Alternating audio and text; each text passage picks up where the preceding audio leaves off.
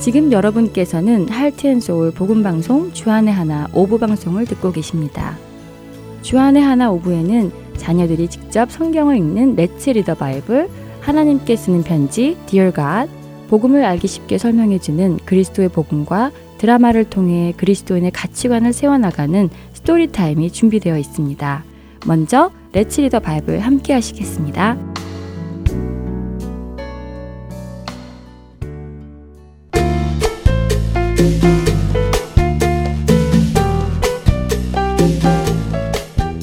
애청자 여러분 안녕하세요. 레스리더 바이블 진행의 박재필입니다. 이야기를 잘 하는 사람들을 보면 비유를 잘 들어서 설명하는 것을 종종 봅니다. 사람들이 이해하기 어려운 것을 설명해 주기 위해서 비슷한 다른 현상이나 사물에 빗대어 비유를 들어 설명을 해 주죠. 그렇게 비유를 들어 설명을 해주면 듣는 사람 입장에서는 이해가 빨리 되고 더 친근감 있게 받아들여지게 되는데요. 예수님께서는 비유를 참 잘 드셨습니다. 당시의 사람들이 이해하기 쉽도록 잃어버린 양의 비유를 하시던가, 만달란트 빚진 사람의 비유를 드시던가, 집을 나간 탕자의 비유를 드시던가 하셨지요.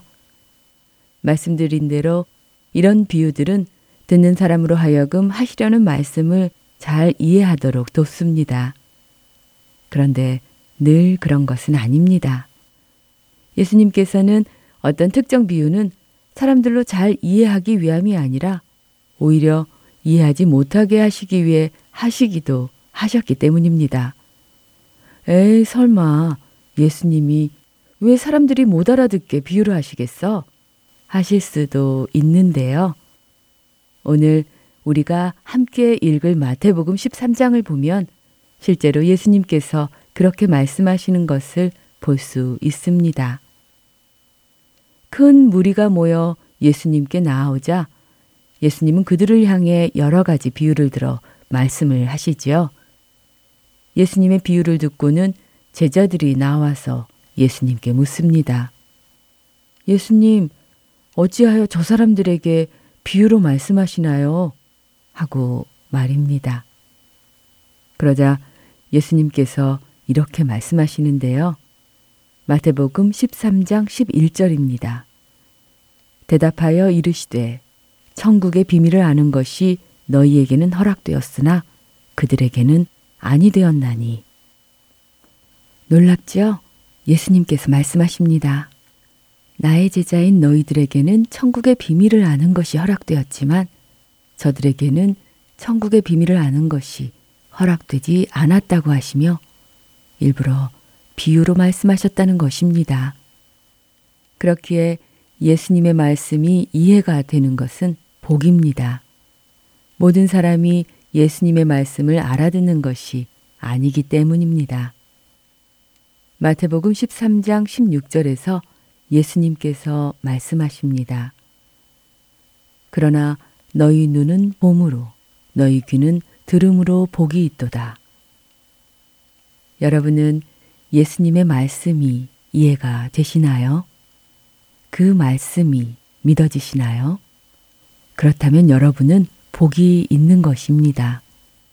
혹시 예수님의 말씀이 믿어지지 않는 분들이 계십니까? 그렇다면 예수님께 기도하세요. 예수님의 말씀이 내 마음 깊은 곳에서부터 믿어지게 해 주시라고 말입니다. 그렇게 기도하는 자에게 예수님께서 반드시 응답해 주실 것이라고 믿으며 이 시간 마치겠습니다.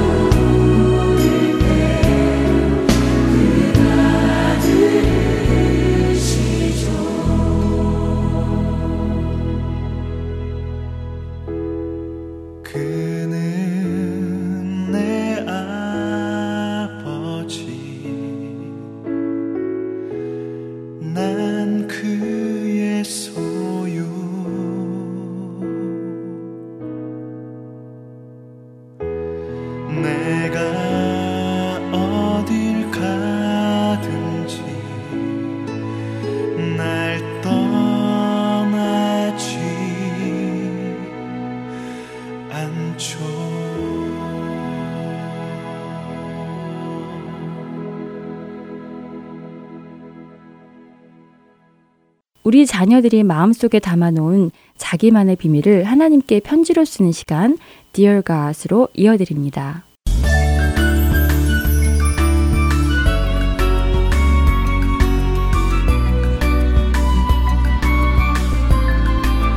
사랑하는 나의 주님, 저는 강영민이에요. 저는 오늘 저녁에 저녁밥을 먹기 전에 엄마께 과자를 먹겠다고 고집을 부리다가 그만 혼이 났어요. 이제 곧 밥을 먹을 텐데 과자를 먹으면 입맛이 없어서 어떻게 밥을 먹냐고요. 하나님, 그래도 먹고 싶은 걸 어떻게 해요? 하고 싶은 것을 하지 못하게 하실 때 저는 불평이 생겨요. 그런 불평은 꼭 먹는 것 뿐이 아니지요. 숙제할 때도 불평은 생기더라고요. 누가 숙제 같은 걸 만들었지? 쓰기 숙제, 수학 숙제. 아휴, 정말 싫다, 싫어. 나가서 놀고 싶은데. 이러면서요. 또 엄마 아빠가 시키시는 일들에도 불평이 생겨요. 우리 집 강아지 토니가 여기저기 볼일을 보고 나면 제가 치워야 하기도 하고요. 앞마당에 잡초 뽑는 것도 너무 싫어요. 어떤 때는 개미들이 와서 다리를 물어 아프기도 하거든요. 그런데 이 잡초는 왜 이렇게 빨리빨리 자라는 거지요? 어휴. 청소는 또 어떻고요? 청소는 왜 매일매일 해야 하는 거지요? 그냥 일주일에 한 번만 해도 되지 않나요? 엄마는 왜 아침에는 좀 더 자고 싶은데 빨리빨리 일어나라고 하시고 저녁에는 좀 더 늦게 자고 싶은데 어서 빨리 자라고 하시고요. 학교에서 돌아오면 좀 놀고 싶은데 숙제부터 하고 놀으라고 하시고요. 아유, 정말. 엄마 아빠는 왜 제 말은 안 들어주시면서 자꾸 저더만 이렇게 해다 저렇게 해다 하시는지 모르겠다고요. 제가 하고 싶은데도 좀 그냥 내비둬 두게 하나님이 힘 좀 써주시면 안 되나요? 오늘도 저는 밥 먹기 전 과자를 먹겠다고 투덜거리며 불평하다가 엄마께 혼이 났어요. 그 벌로 좋아하는 TV도 못 보게 되고요. 제가 놀지 못하게 돼서 얼마나 속상했는지 알아요? 하나님, 그런데 이런 저의 모습을 보시는 하나님은 어떤 생각이 드시는지 궁금해요. 저도 뭐 투덜거리는 게 좋은 건 아니에요. 그렇지만 사람들이 제 말을 좀 빨리빨리 들어줬으면 좋겠다는 생각에 자꾸 불평이 하게 되죠. 전 저를 먼저 중요하게 생각해 주시지 않고 기다리게 하는 것에 정말 짜증이 나거든요. 문득 언젠가 아빠께서 투덜거리는 저의 모습을 보시고 투덜거리는 태도는 하나님의 자녀의 모습이 아니라고 하셨던 말씀이 생각나네요. 그러시면서 빌립보서 2장 14, 15절을 읽으라고 하신 기억이 나네요. 같이 한번 읽어볼까요? 모든 일을 원망과 시비가 없이 하라. 이는 너희가 흠이 없고 순전하여 어그러지고 거스리는 세대 가운데서 하나님의 흠 없는 자녀도 세상에서 그들 가운데 빛들로 나타내며 이 말씀을 읽어보니 하나님께서는 우리가 이 세상에서 살면서 흠 없는 자녀도 살아서 세상의 빛이 되기를 바라시네요. 그런데 오늘 이 말씀을 다시 읽어보니 그 위의 말씀인 빌립보서 2장 3절부터 6절 말씀이 눈에 들어오네요. 아무 일에든지 다툼이나 허영으로 하지 말고 오직 겸손한 마음으로 각각 자기보다 남을 낮게 여기고 각각 자기 일을 돌볼 뿐더러 또한 각각 다른 사람들의 일을 돌보아 나의 기쁨을 충만하게 하라. 너의 안에 이 마음을 품으라. 곧 그리스도 예수의 마음이니. 아, 이 말씀 읽고 나니 제가 많이 잘못한 것 같네요. 불평하며 투덜거리는 태도는 하나님이 싫어하시고 또 제가 하나님의 자녀로서 예수님의 마음을 닮아 살아가는 모습이 아니라는 것도 알게 되었어요. 저도 자꾸 안 하려고 하는데 불평을 자주 하게 되네요. 그럴 때 마다 하나님이 제 마음을 좀 고쳐주세요. 이제 투덜투덜 대신에 감사 감사하려고 노력할게요. 숙제하기 싫어 소리치는 것보다 공부하게 해줘서 감사합니다. 그리고 청소하기 싫어하는 것보다 청소할 수 있는 방 또한 집을 주셔서 감사합니다. 라고 바꿔서 생각해 볼게요. 오늘 하나님께 이렇게 편지를 쓰다 보니 어느새 제 마음이 편해졌어요. 말씀을 읽다 보니 저의 잘못한 걸 깨닫게 되고 또 회개가 되네요. 저는 이렇게 하나님께 편지 쓰는 게 너무너무 좋아요. 하나님, 저 이제 자야 하는데 다음에 또 하나님께 편지 쓸게요. 그럼 그때까지 안녕히 계세요.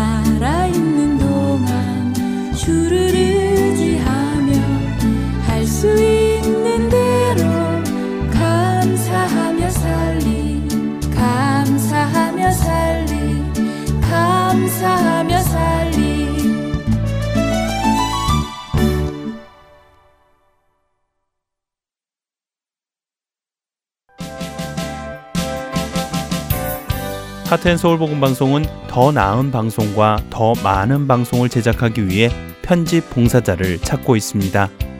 매주 3시간의 시간을 헌신하실 수 있는 분들은 사역에 동참하실 수 있습니다. 컴퓨터가 익숙하지 못한 분들을 위한 기초 편집 교육도 준비되어 있습니다. 사역에 동참하시고 싶은 분들은 전화번호 602-866-8999로 연락 주시기를 부탁드립니다. 하나님의 은혜에 감사하여 나의 시간을 드릴 수 있는 여러분들의 많은 참여를 기다립니다.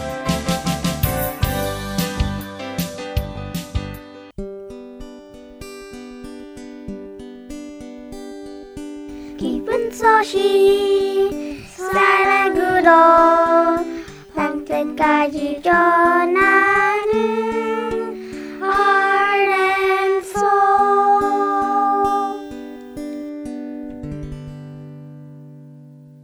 이어서 그리스도의 복음 시간입니다.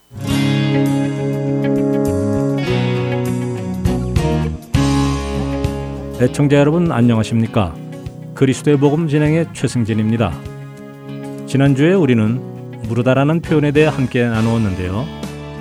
다시 원 상태로 되돌리는 것을 뜻하는 이 단어는 영어로는 리딤이라고 표현한다고 나누었습니다. 그리고 우리의 죄를 리딤하고 원래의 죄가 없었던 상태로 돌아가는 것을 속죄라고 하였지요. 그리고 죄의 삭은 사망이기 때문에 죄를 리딤하기 위해서는 반드시 죄의 삭신 사망이 치러져야 한다고 하였지요. 반드시 피 흘림이 있어야 하는 것입니다. 그리스도의 복음 오늘 이 시간에는 왜 꼭 피가 필요한지, 그 피를 왜 예수님이 흘리셔야 하는지에 대해 함께 나누어 보려고 합니다. 레위기 17장 11절 말씀을 먼저 읽어보도록 하겠습니다. 육체의 생명은 피에 있습니다. 내가 이 피를 너희에게 주어 재단에 뿌려 너희의 생명을 위하여 속죄하게 하였나니 생명이 피에 있으므로 피가 죄를 속하느니라. 생명은 피에 있다고 하나님께서 말씀하고 계십니다. 그래서 피가 재단에 뿌려짐으로 인해 다시 말해 생명이 재단에 뿌려짐으로 인해 죄가 없던 원 상태로 다시 되돌아가는 것, get even 하는 것인데요. 반대되는 값을 주어서 이분하게 하는 것입니다. 예를 들면 숫자 3을 제로로 만들기 위해서는 마이너스 3이 필요하죠. 또 마이너스 3을 제로로 만들기 위해서는 플러스 3이 필요하죠. 이렇게 플러스 마이너스를 해서 제로를 만드는 것입니다. 우리는 원래 제로의 상태입니다. 죄가 없는 제로의 상태였지요. 그런데 죄를 짓게 되었죠. 이 상황을 제로인 상태에서 마이너스 1이 된 상태가 된 거라고 생각해 보겠습니다. 그러면 다시 제로가 되기 위해서는 플러스 1이 필요하죠. 이렇게 죄라는 마이너스 1을 피라는 플러스 1로 합쳐서 원래 죄가 없던 제로로 만드는 것입니다. 그런데 하나님께서는 아담과 하와의 죄를 가려주시기 위해 동물을 잡아 그 피를 흘리시고 그 가죽으로 옷을 해 입히셨습니다. 죄를 가리기 위해 동물을 잡았다고 말씀드렸습니다. 왜 그러셨을까요? 바로 그 동물의 피는 사람의 죄를 없앨 수 없기 때문입니다. 단순히 죄를 잠시 동안 가려줄 수만 있을 뿐 완전히 없앨 수 없습니다. 왜냐하면 사람은 하나님의 형상을 따라 창조되었기에 사람 안에 하나님의 형상이 담겨 있습니다. 그렇기에 동물의 피로는 그 죄를 완전히 없앨 수 없습니다. 히브리서 10장 4절에 이는 황소와 염소의 피가 능히 죄를 없이 하지 못함이라 라고 증거하고 계시는데요. 자, 이제 히브리서 9장 11절에서 15절 말씀을 읽어보겠습니다. 이 말씀을 통해 지난주와 이번 주에 걸쳐서 나눈 속죄에 대해 정리해 보길 원하는데요. 그리스도께서는 장래 좋은 일의 대제사장으로 오사 손으로 짓지 아니한 것, 곧 이 창조에 속하지 아니한 더 크고 온전한 장막으로 말미암아 염소와 송아지의 피로 하지 아니하고 오직 자기의 피로 영원한 속죄를 이루사 단번에 성소에 들어가셨느니라. 염소와 황소의 피와 및 암송아지의 죄를 부정한 자에게 뿌려 그 육체를 정결하게 하여 거룩하게 하거든. 하물며 영원하신 성령으로 말미암아 흠없는 자기를 하나님께 드린 그리스도의 피가 어찌 너희 양심을 죽은 행실에서 깨끗하게 하고 살아계신 하나님을 섬기게 하지 못하겠느냐? 이로 말미암아 그는 새 언약의 중보자시니 이는 첫 언약 때 범한 죄에서 속량하려고 주구사 부르심을 입은 자로 하여금 영원한 기업의 약속을 얻게 하려 하심이라. 어떠십니까? 정리가 되시는지요? 죄를 무르기 위해서는 다시 말해 죄로 인해 마이너스가 된 것을 플러스로 채워 원래 죄가 없던 상태로 돌리기 위해서는 죄의 삭신 사망이 치루어져야 하고 사망은 곧 생명을 상징하는 피를 흘림으로 이루어지는 것입니다. 하지만 동물의 피는 하나님의 형상을 지닌 사람의 죄를 온전히 없애주지 못하기 때문에 죄가 없는 깨끗한 다른 사람의 피가 필요했습니다. 그렇기에 그 일을 하실 수 있는 분은 오직 인간의 모습으로 오셔서 죄 없이 살고 죽으신 예수님 외에는 없는 것이었지요. 바로 그분께서 첫 번째 언약 때에 지은 죄의 값을 갚아주시기 위해 자신의 피를 흘리신 것입니다. 그리스도의 복음 다음 시간에는 예수님께서 어떻게 죄로 마이너스 되었던 것을 플러스로 만드시는지 그분은 어떤 일을 하셨는지에 대해 함께 나누어 보도록 하겠습니다.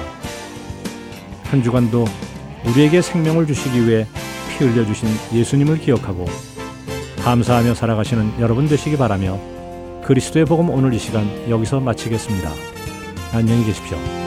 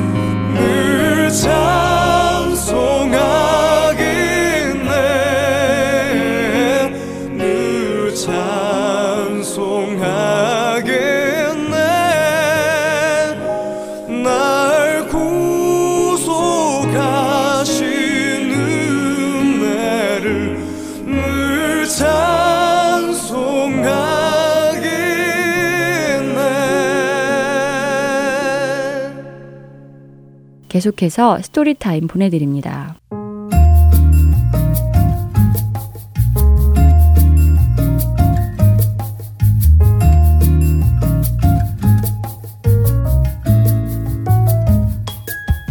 애청자 여러분 안녕하세요. Story Time 진행의 최소영입니다. 오늘 스토리는 도저히 사랑받을 수 없어 보이는 친구를 집으로 초대하면서 이와 마찬가지로 죄인이었던 우리를 예수님께서 받아주셨다는 것을 깨닫게 되는 내용입니다. 자녀들과 함께 예수님께서 어떤 사람들을 친히 만나주셨는지 성경을 통해 살펴보고 예수님과 같은 마음으로 사람들을 대하는 우리와 우리 자녀들 되길 소망합니다. 그럼 오늘 스토리의 줄거리 들려드리겠습니다. 오늘의 주인공 제프와 샌디 남매가 다니는 학교에 톰이라는 새로운 학생이 전학을 오게 됩니다. 그런데 톰은 새 친구들과 잘 지내려고 하기보다는 친구들을 약 올리고 시비를 걸어 많은 친구들로부터 미움을 받고 있었습니다. 제프와 샌디 역시도 그렇게 행동하는 톰이 이해되지 않는다며 친하게 지내고 싶어 하지 않습니다. 집으로 돌아온 남매는 부모님에게 학교에서 있었던 일을 이야기하던 중 톰에 대해서도 말합니다. 톰에 대해 좋지 않은 말들을 늘어놓자 아빠는 전날 함께 읽은 마태복음 9장의 내용을 다시 한번 상기시켜 주시며 죄인들에게 예수님이 더 필요하다는 사실을 일러 주십니다. 그리고는 친구들로부터 미움을 받는 톰을 위해 우리가 해줄 수 있는 일이 무엇이 있을지 생각해 보자고 하시지요. 제프는 톰을 주일날 교회에 함께 데리고 가거나 집으로 초대해서 함께 시간을 보내는 것도 나쁘지는 않을 것 같다고 이야기합니다. 그러나 여동생 샌디는 오빠의 말을 듣자마자 강하게 반대합니다. 못되고 냄새도 나고 또 심지어 담배도 피우는 아이를 우리 집에 초대할 수 없다고 말하지요. 또 그런 친구를 집으로 초대했다가 다른 친구들에게 그 사실이 알려지기라도 하면 자신은 더 이상 학교를 다닐 수 없을 정도로 창피할 것이라고 말합니다.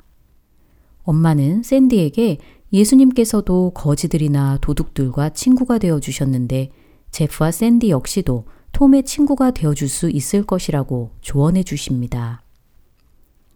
어떻게 해야 좋을지 고민하는 제프에게 아빠는 이 문제에 대해 함께 기도해 보자고 하시지요. 다음 날 학교에서 톰을 마주친 제프는 용기를 내어 톰에게 다가갑니다. 그리곤 자신의 집으로 놀러 오라고 말하지요. 자신을 초대한 제프를 의아하게 쳐다보던 톰은 잠시 망설이더니 제프의 초대에 응합니다. 그리고 다음날 저녁 제프와 톰 그리고 샌디 세 사람은 아주 즐거운 시간을 보냅니다. 톰이 집으로 돌아간 뒤 샌디는 이전과는 전혀 다른 톰의 모습에 놀라워하며 왜 학교에서와 집에서의 행동이 다른지 궁금해 합니다.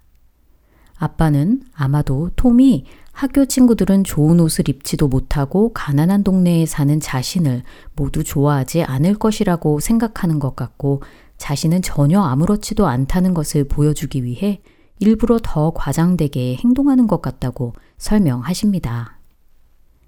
엄마는 예수님도 다른 사람들을 위해 시간을 두고 천천히 기다려 주신 것처럼 제프와 샌디도 톰의 입장을 이해하는데 시간이 필요했던 것 뿐이라고 말씀해 주시지요. 톰을 만나고 나서 많은 것을 깨닫게 된 아이들은 평소 자신들이 퉁명스러운 사람들을 대할 때 너무 빨리 그들을 판단해버리는 경향이 있었다는 사실을 알게 됩니다. 그리고 부모님은 아이들에게 누군가를 판단하기 전에 그들을 더 알아가기 위해 노력해야 한다고 조언해 주십니다. 남들이 생각하고 바라보는 시선에 신경 쓰지 말고 소외당하고 있는 이들을 더 사랑해 주기 위해 시간을 투자해야 한다고 하시지요. 나를 사랑해 주는 사람을 사랑하는 것은 쉬운 일이지만 사랑받지도 못하고 미움만 받는 친구들을 사랑해 주는 것은 어려운 일이라는 것을 알려주시며 전혀 사랑받을 자격이 없는 우리를 예수님께서도 사랑해 주셨듯이 그 사랑을 기억하며 우리 역시도 예수님의 사랑을 전하자고 식구들은 다짐하고 오늘의 드라마는 여기에서 마칩니다. 찬양 한 곡 들으시고 스토리타임 계속 진행되겠습니다.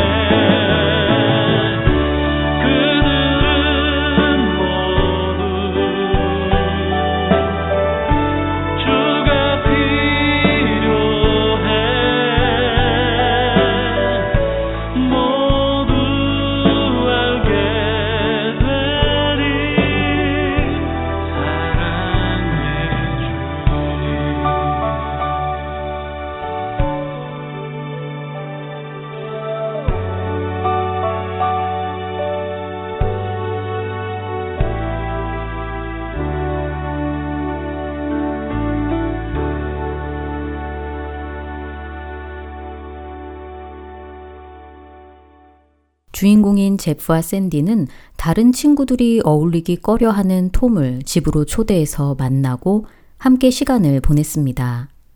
예수님께서도 그 공생애 가운데 사람들을 만나주셨던 이야기가 복음서에 많이 나오는데요. 예수님께서 만나주셨던 사람들 중에는 오늘 스토리에 나오는 톰처럼 겉보기에 보잘 것 없고 사람들이 어울리기 꺼려 하던 자들이 참 많았습니다. 병든 자들이나 귀신 들린 자들뿐 아니라 이방인, 세리, 가늠한 여인, 거지, 강도 등 그 당시 유대 사회에서 부정하게 여기고 업신 여겼던 자들을 예수님은 만나 주시고 고쳐 주시고 말씀해 주시고 또 그들의 죄를 사하여 주셨지요. 마가복음 10장 46절부터 52절에서는 바디메오의 이야기가 나오는데요.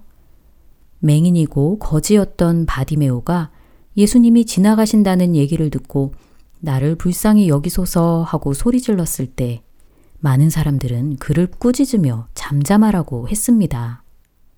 그러나 예수님은 바디메오를 부르시고 그의 눈을 고쳐 보게 하시고 구원하여 주셨지요.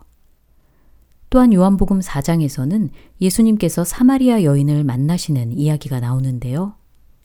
당시 유대인들이 경멸하였던 사마리아 사람, 그것도 남편이 다섯이나 있었던 도덕적으로 부정한 여인을 만나 주시고 그에게 내가 바로 메시아다라고 말씀하여 주셨지요. 누가복음 19장에서 예수님은 세리장 사개오를 만나시고 그의 집에 유하십니다. 이것을 보고 많은 사람들은 예수님이 죄인의 집에 유하러 들어갔다고 수군거렸지만 예수님께서는 사개오의 집에서 구원을 선포하셨습니다. 이뿐 아니라 십자가에서 죽으시는 그 마지막 순간에도 예수님은 옆에 매달린 강도의 고백을 들으시고 그를 구원하여 주셨지요. 복음서에 나오는 예수님의 사역과 행적을 살펴보면 이와 같이 소외된 자들, 죄인들을 만나주시는 장면이 많이 나오는데요. 그런데 생각해보면 예수님이 만난 모든 사람들은 예외 없이 예수님 앞에서 죄인들이었습니다. 그 사람이 존경받는 종교 지도자이던 천대받는 거지나 강도이던 예수님 앞에서 온전히 의롭고 깨끗한 자는 아무도 없기 때문이지요.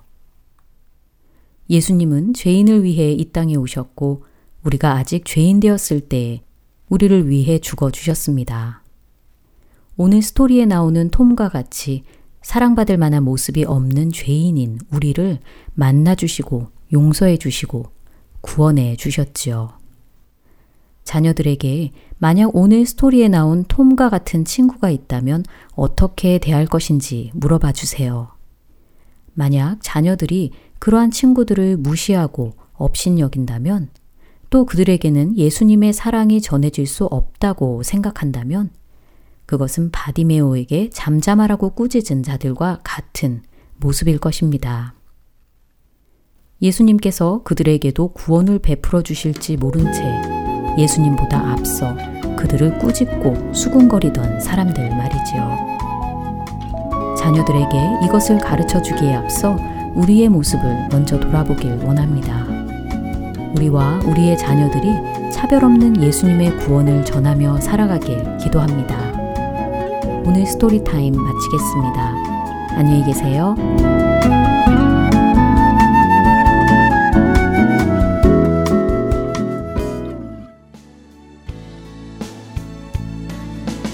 주안의 하나 오부 준비된 모든 순서는 여기까지입니다.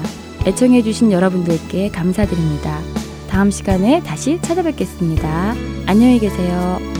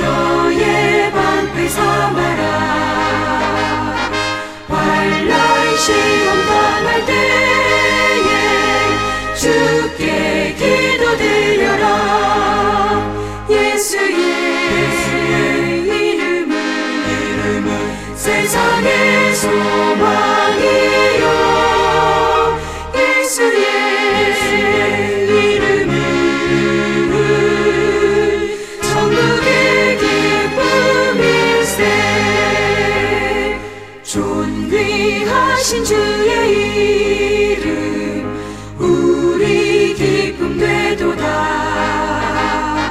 주의 품에 안길 때에 기뻐 찬송 부르리